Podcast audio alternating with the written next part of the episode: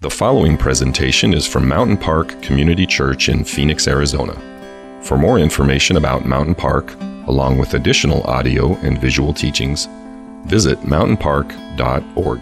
Oh, awesome. Once again, happy Mother's Day, everybody. So glad that you're here. My name is Alan, and uh, thanks to family members who have made your mom happy by going to church on Mother's Day. It's a good way to start your Mother's Day. It's points made already. So, so thankful for that. Our theme this year, as it says up on the screen, what we've been talking about since January this whole year, is this idea of something new. And so we'd be remiss if we didn't acknowledge and celebrate the newest mom in the room. We even have a prize for you. So if you have uh, become a mom, even if it's your second, third what time or whatever, if you have become a mom within the last 12 months, would you stand again, please? Is anybody within the last 12 months? Any newer moms? We got a pointer over there. There we go. All right. Outstanding. One, two, three. Anybody uh, in 2017? Become a mom or got a mom. Okay. Now, okay, what about since uh, February 1st, 2017? We got, we got, I see three standing. Four, great, great. Since February 1st, you're still standing? Since, since March 1st. Okay, we lost one. All right, we lost two. We lost, you look, I see only one up. Are you the winner? Is there anybody else? Can you see anybody else? Yeah, all right.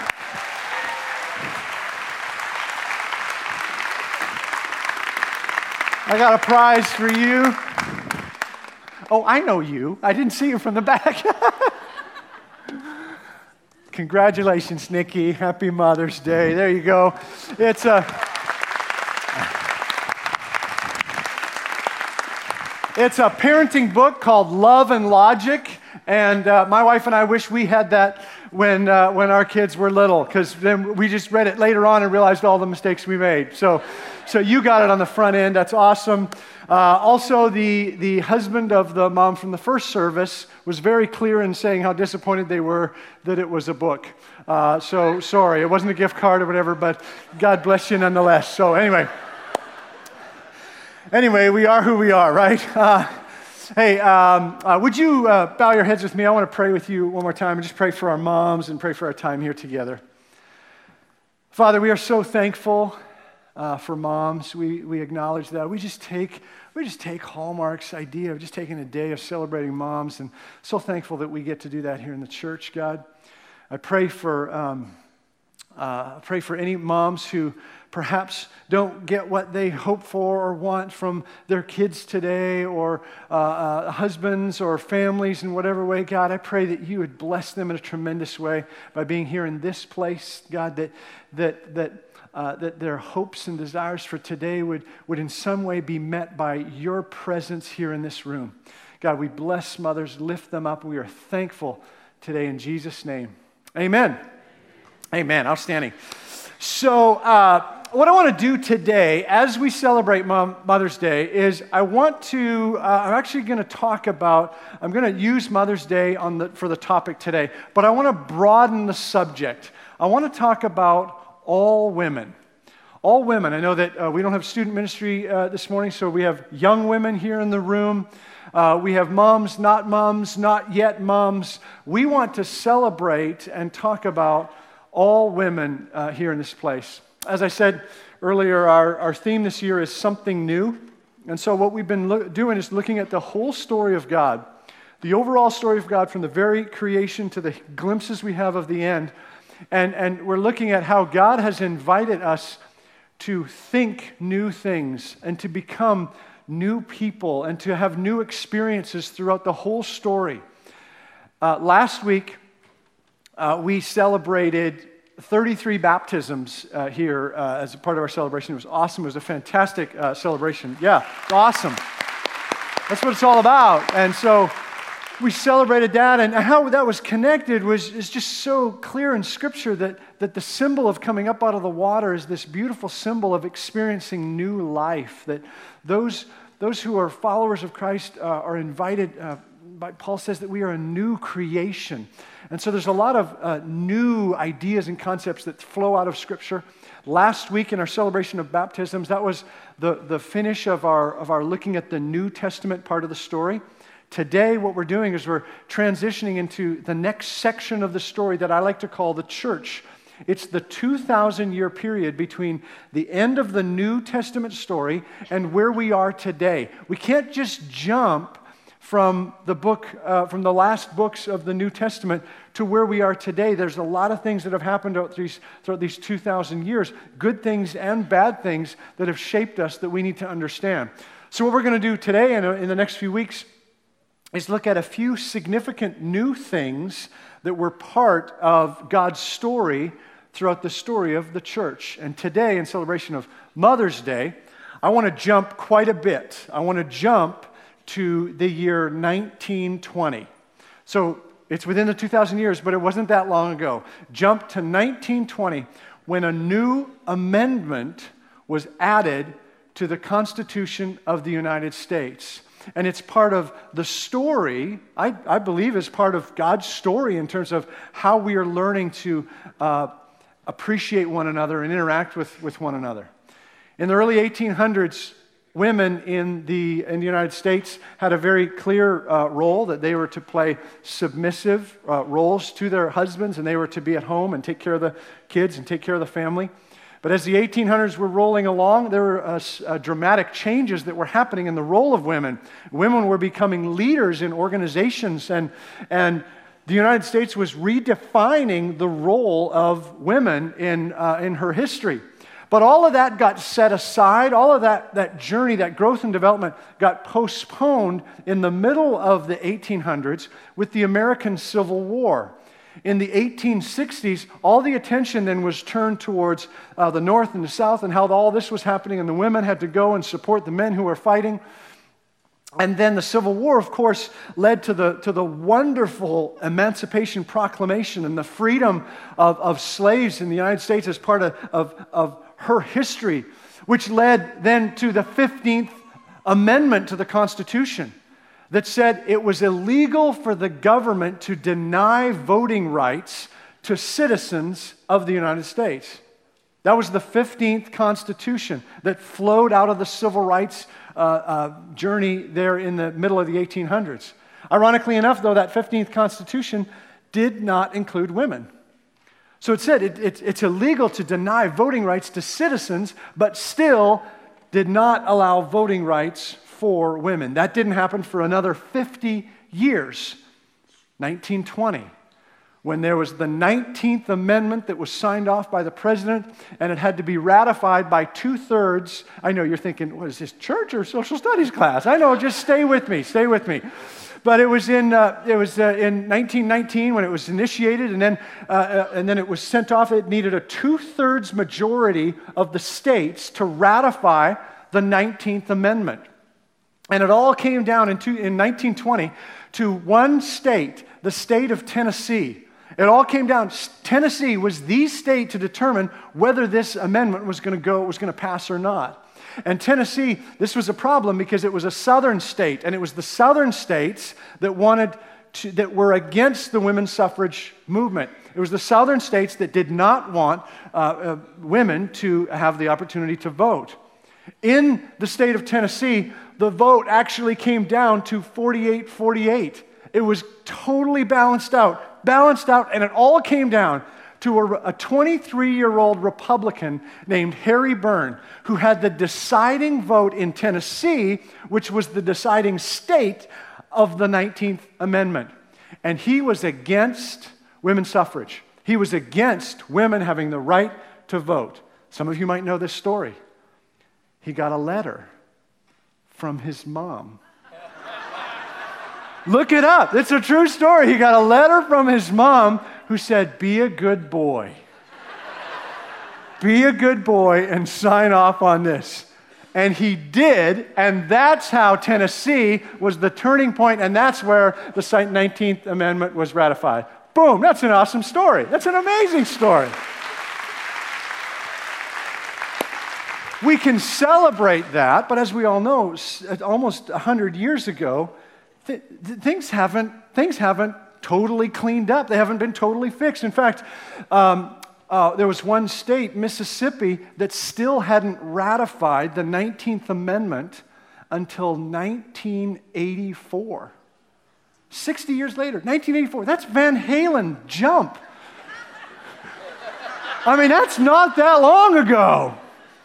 And so, so, and then of course, there's still so many women's rights issues going on, and it's still, it's still, you know, an issue in our country for sure. Let me just kind of pull from uh, American history a little bit, and and just, and what I'm a Canadian. What do I know? I'm just, you know, whatever. I'm just trying to learn with you all. But, but let, let let's go together then back into the Word of God. And how, how did God set this thing up for men and women to, uh, for the roles of men and women and how we are to interact with one another? I want to go all the way back to Genesis chapter 2, the very beginning, the creation story. And in there, there's a very controversial verse. The Lord God said, It is not good for the man to be alone. I will make a helper suitable for him. And this is where the role definitions kick, kicked in, and this is where a lot of the confusion of role, def, of uh, uh, gender role uh, definitions kicked in as well. Because the word helper has been understood by so many to be uh, inferior or subservient, which is not what it means. The, the, the Hebrew word is ezer, E Z E R, and the word means partner. That elsewhere in Scripture, God is even referred to as ezer, and God is never an inferior to anyone.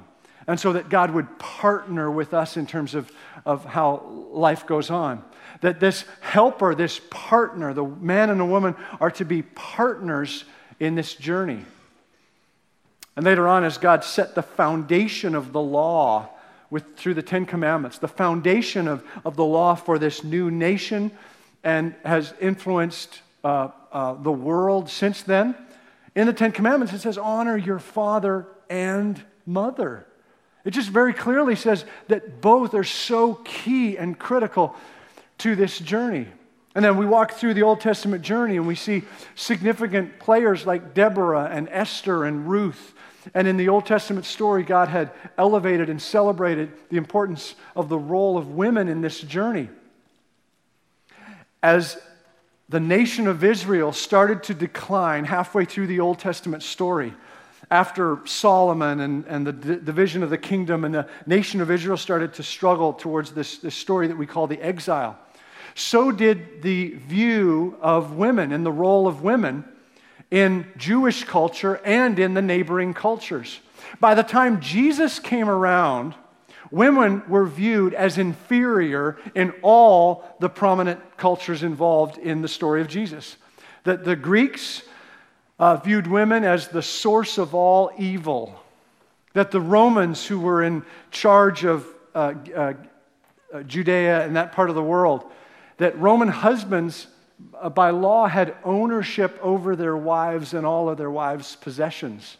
Even in Jewish culture, it was, it was uh, so dominated by men, and it was, it was seen as a sin to talk to a woman publicly. And so there was just such a, a tremendous division in, in this whole journey. Women were viewed as inferior. They were intellectually inferior, spiritually inferior, emotionally inferior. And then comes Jesus. Jesus enters the picture. And the point I want to make today that we just can't miss, he changed everything. The story of Jesus changed everything. I mean, think about how the New Testament starts. Who's the first main player in the New Testament story? Mary. Mary, or, or really Elizabeth, you know, depending on which book you're looking at, that, that Elizabeth, the relative of Mary, gives birth to John the Baptist, who's the predecessor of Jesus. And at the same time, Elizabeth and Mary are both pregnant, and Mary gives birth to Jesus. The whole story starts with two young moms.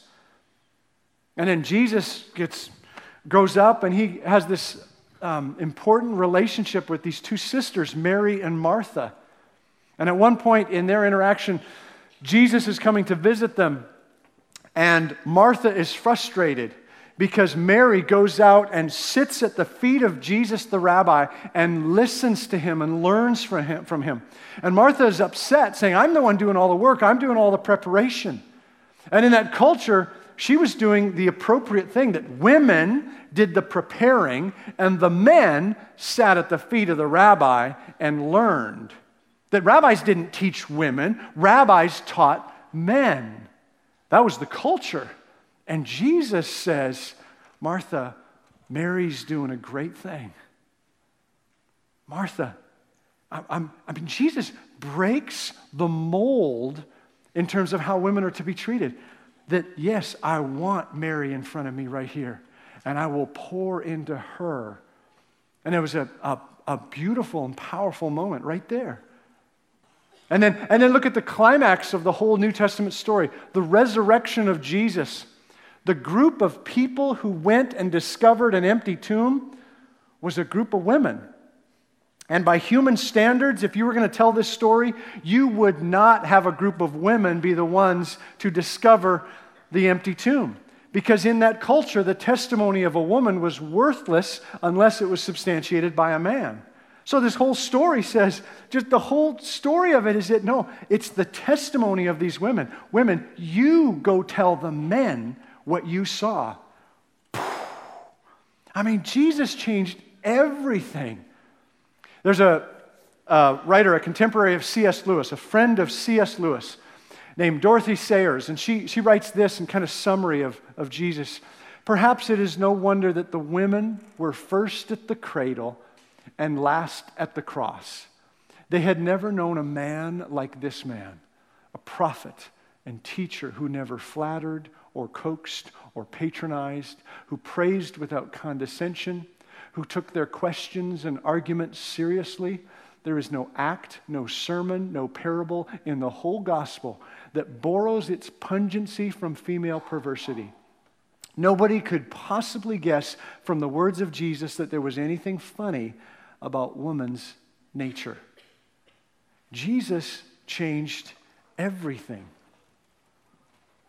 Now, it could be that some, some of you men here, that there was a time in your life when you thought that you were the best thing that ever happened to women. There could be a time, and probably not now, and maybe you never said it out loud. Maybe that wasn't a verbal thing, but it was just between you and the mirror. That was the observation that you made. Maybe some young men here in the room who are going, that's kind of the direction you're headed, or whatever. Let me just tell you, with no uncertainty, with no hesitation, Jesus was the best thing that ever happened to women. Do you understand that? Jesus was the best thing that ever happened to women. Yes, it's true. We get into the rest of the New Testament, and Paul's writings stir up a lot of conversation and controversy in terms of the role of women. But, but make no mistake, Paul says that, that in Christ there is no slave or free, there's no male or female. Paul says, says um, husbands and wives submit to one another. And there's a lot that we could talk about there in the New Testament, but make no mistake that Jesus came and set a standard for the treatment of women that the world had never seen. Jesus is the best thing that ever happened to women. Let me, let me just dig down into one story, go into a, a little bit of the details in one of the stories of an interaction that Jesus had with a woman. This story is found in John chapter 4, if you have your Bibles. I invite you to turn there with me. John chapter 4. I do encourage you to, to go there with me just to make sure I'm not making this up, all right? Just making sure we're looking at, at what Scripture has to say at these, in these stories. John chapter 4. It's the story of an interaction Jesus has with a Samaritan woman at the well. What's happening here is Jesus and his disciples, they are making a journey from Jerusalem, which is south, they're making a journey north to Galilee, which is where they were from. It's where they all grew up and where they met and where they fished and all that. They were making a journey back to Galilee. And the shortest way to make that journey would be to go through Samaria. It's right in between Jerusalem and Galilee. They would have passed through Samaria. And the story says that Jesus was tired, which I love. He's tired because he's human. He's human. He was tired on this journey, and so he stopped for, to, to rest at the well. And here we jump in, John chapter 4, beginning in verse 7. When a Samaritan woman came to draw water, Jesus said to her, Will you give me a drink? His disciples had gone into the town to buy food. The Samaritan woman said to him, You're a Jew, and I am a Samaritan woman. How can you ask me for a drink? For Jews do not associate with Samaritans. And it's possible for us to, to skip over that, to skip over that comment in parentheses and, and misunderstand how significant this encounter was. First of all, Jesus was talking to a woman. And as I said, in Jewish culture, that's just, that's just not what you would do. A rabbi in particular would not talk to a woman in public like that. No way. And then, secondly, there's no way that, he would, that a Jew would talk to a Samaritan woman. You need to understand the history of this just a little bit that, as I said, Samaria is north of Jerusalem. And deeper into, into the Jewish history, the Assyrians came and they started taking, taking over the Jewish towns, the Jewish areas from the north. And in Samaria, they just folded. They just submitted to any superpower that came in and said, Yeah, whatever, you can have whatever you want, you can take whatever you want. They didn't fight, they, did, they had no courage. They were cowards in the, in the eyes of the, of the Jews who fought for their freedom. And so they would intermarry and just let people live in and move. Yeah, whatever you want. We'll just take whatever you want. We'll give you whatever, whatever you want. They were viewed as, once, the, once that all settled down and there was peace basically in that land, they were viewed as mongrel Jews. That they did not hold strong. They were cowards. And they were, they were just disgusting from the view of, of the Jews. And this shows up in the Good Samaritan story, as well as in this story here, the, the, the racial tension between the Jews and the Samaritans. We have to understand that the, the significance of this moment of a Jewish rabbi having a conversation with a Samaritan woman. We just have to embrace how uh, unique and amazing this was. I, I saw the movie Boss Baby with my daughter a week and a half ago. Anybody see that? Boss Baby? Yeah, it's, it's a surprisingly good movie. I, was, I enjoyed it uh, quite a bit. Uh, if you haven't heard, I won't ruin it for you. Um, but it's the story of, a, of, a, of an only child, a boy who gets the terrible news that he's getting a little brother and then discovers that his little brother, as a baby, sounds a lot like Alec Baldwin. And and then learns that this baby uh, not only talks but holds meetings with other babies. And, and there's, there's this whole conspiracy thing happening underneath. And part of the story is discovering what that conspiracy is. It's somewhat entertaining. I, I, I, i've never been a mom but i would guess that, uh, that maybe one of your worst nightmares would be that you give birth to, to alec baldwin uh, uh right there. I mean I, i'm just i just if you're pregnant i don't know. I don't want to you know feed something into you that's not good. But just imagine that story here. So here's a story where this baby comes out. Imagine a thousand years from now. This will be a little bit of a stretch. Imagine a thousand years from now, and because of advances in technology and science, that a baby could come out with full language skills. Imagine that that's just normal. That's, they get a jump on education so that a baby comes out and just says, Oh, I got such a headache. Uh, you know, a baby just comes out and says, Can somebody help me clean up here a little bit? You know, whatever the thing is, that a baby just comes out with full speaking skills. Then a thousand years from now, this whole story of Boss Baby would be, well, what's so funny about that? I mean, what's so interesting about it? that's just the way it happens. That's just normal. You see, when we look at a story like this in, Luke, in, in, uh, in John chapter 4, the modern brain needs to understand that we look at this encounter and we go, well, what's the big deal? So a man is talking to a woman by a well, and what's the big deal? But we need to understand that, that this was a radical move by Jesus. This was a radical encounter for a Jewish man to have this encounter with a Samaritan woman who is inferior on multiple levels according to the culture. And here's what happened. Verse 10 Jesus answered her, If you knew the gift of God and who it is that asks you for a drink, you would have asked him, and he would have given you living water. Sir, the woman said, You have nothing to draw with, and the well is deep. Where can you get this living water? Are you greater than our father Jacob, who gave us the well and drank from it himself, as did also his sons and his livestock. So she responds intellectually strong. She responds, she holds her head up and just says, Sir, what you're saying doesn't make sense for these reasons. And she, she engages with him despite the awkwardness and the uniqueness of the encounter. And it continues, verse 13 Jesus said, Everyone who drinks this water will be thirsty again, but whoever drinks the water I give them will never thirst. Indeed, the water I give them will become in them a spring of water welling up to eternal life.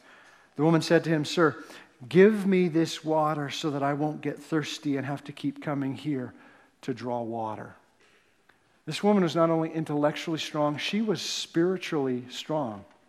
Here she is saying, I'm not exactly sure what's going on here, but if there's something that God is doing, if this is consistent with the story of God, if there's something that I can have access to here, if there's some freedom that I can experience because of this encounter, because of you, because of this living water you're talking about, then I want it.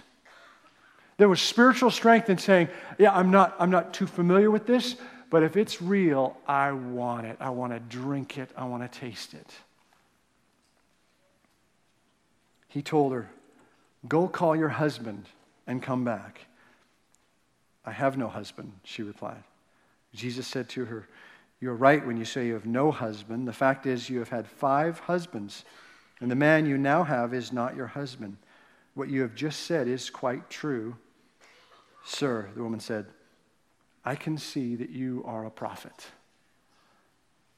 And then she goes on to talk about worship goes on to talk about one day there'll be a Messiah who comes and explains this all to us. And she has this, this incredible encounter with Jesus. And this encounter was emotionally strong for her.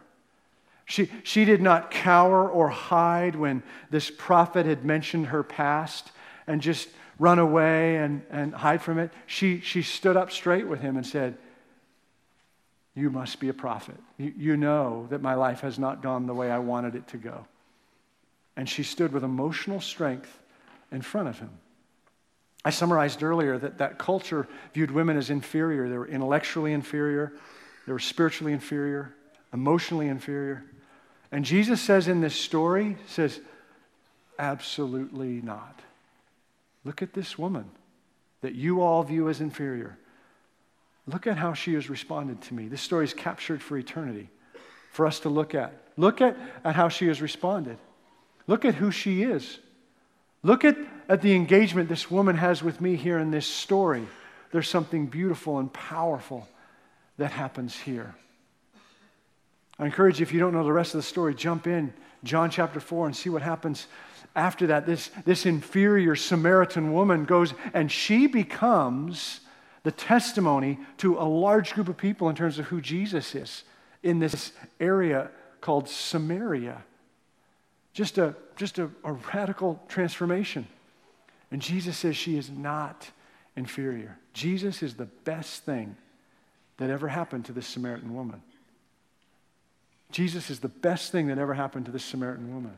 So, so what happened if that's the way God set it up and that's the way Jesus modeled for us and, and, and, and reinforced this through his life and his story and his teachings, why has the treatment of women and the fight for women's rights been such an issue over the past 2,000 years?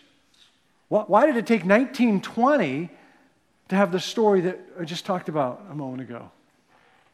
Well, I think, I think for the most part, just practically, is that men have remained in charge. That, that, that at best, there have been wonderful men throughout history who have said, you know what, women need to be treated differently. There needs to be a change in terms of, of the rights of women, uh, et cetera. But, but, women have, but men have remained in power, whether it's in the church or in Europe as it was developing uh, after the story you find in the New Testament or in the new colonies, this new American colonies, that men remained in power. And it's not human nature for anyone, anyone to give up power. That's just not human nature. It's not, it's not what we naturally do. Fortunately, that was part of Harry Burns' story.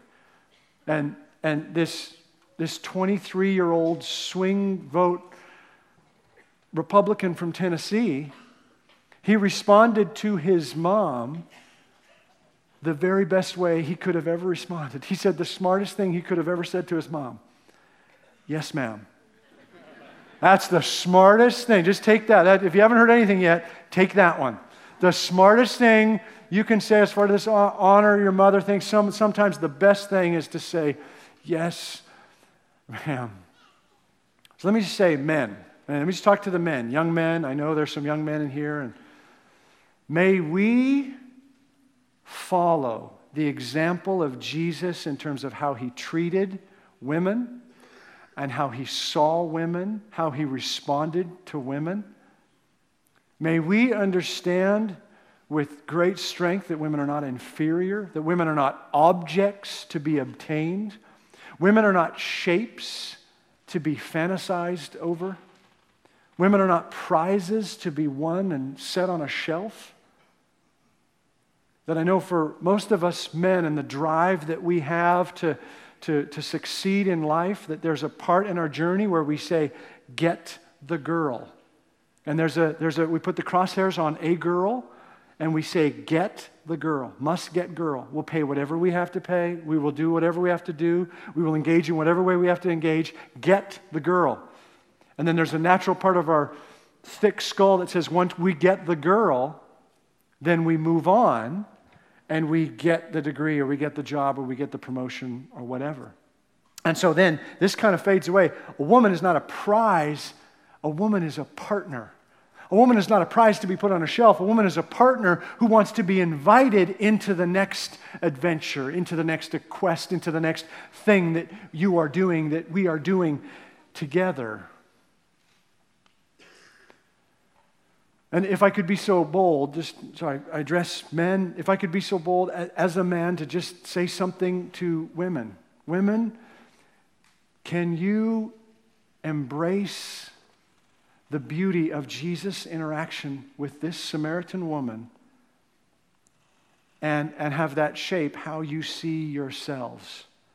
How that, have that shape how you see yourselves, that your value does not come from what the world says is beautiful your value does not come from what pop culture says is interesting or attractive. Your value does not come from how you compare to other women. Your value does not come from what a man once said to you, or what a, a, man is currently saying to you, or what a man is not saying to you. Your value comes from the one who meets you at the well and knows who you are, knows your mistakes, knows your failures, knows the things that you least like about yourself. They know your five husbands, your five partners, your five secrets, whatever that might be. Your value comes from the one that that one knows you and wants to bring you living water, wants, to, uh, wants you to experience freedom, wants you to understand just how beautiful and valuable that you are. You are intelligent, that you are uh, spiritually deep, that you are emotionally strong, and you are beautiful because you are created in the image of God. May you embrace, may you get your value from that one. See, value is determined by what someone is willing to pay.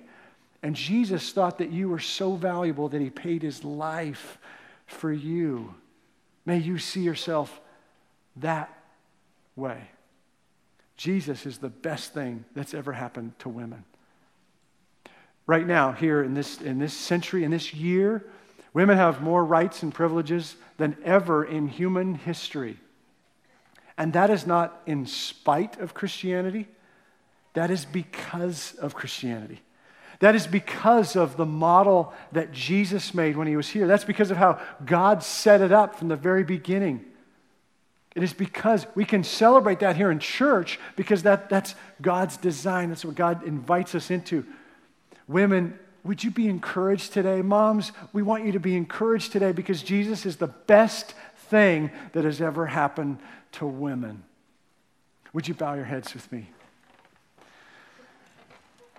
Father God, I pray that all of us in this room would just connect with you deeply as we celebrate uh, moms, as we celebrate women here in this place. God, I pray for all the, all the men here in this room, God, that we would, that we would use Jesus' example and that we would change how we view women, how we look at women, how we think about women.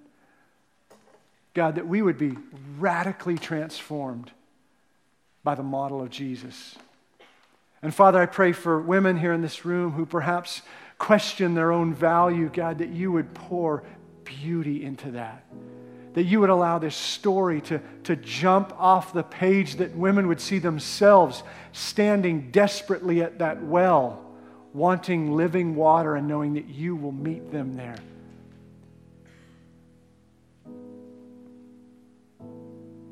In Jesus' name we pray. Amen.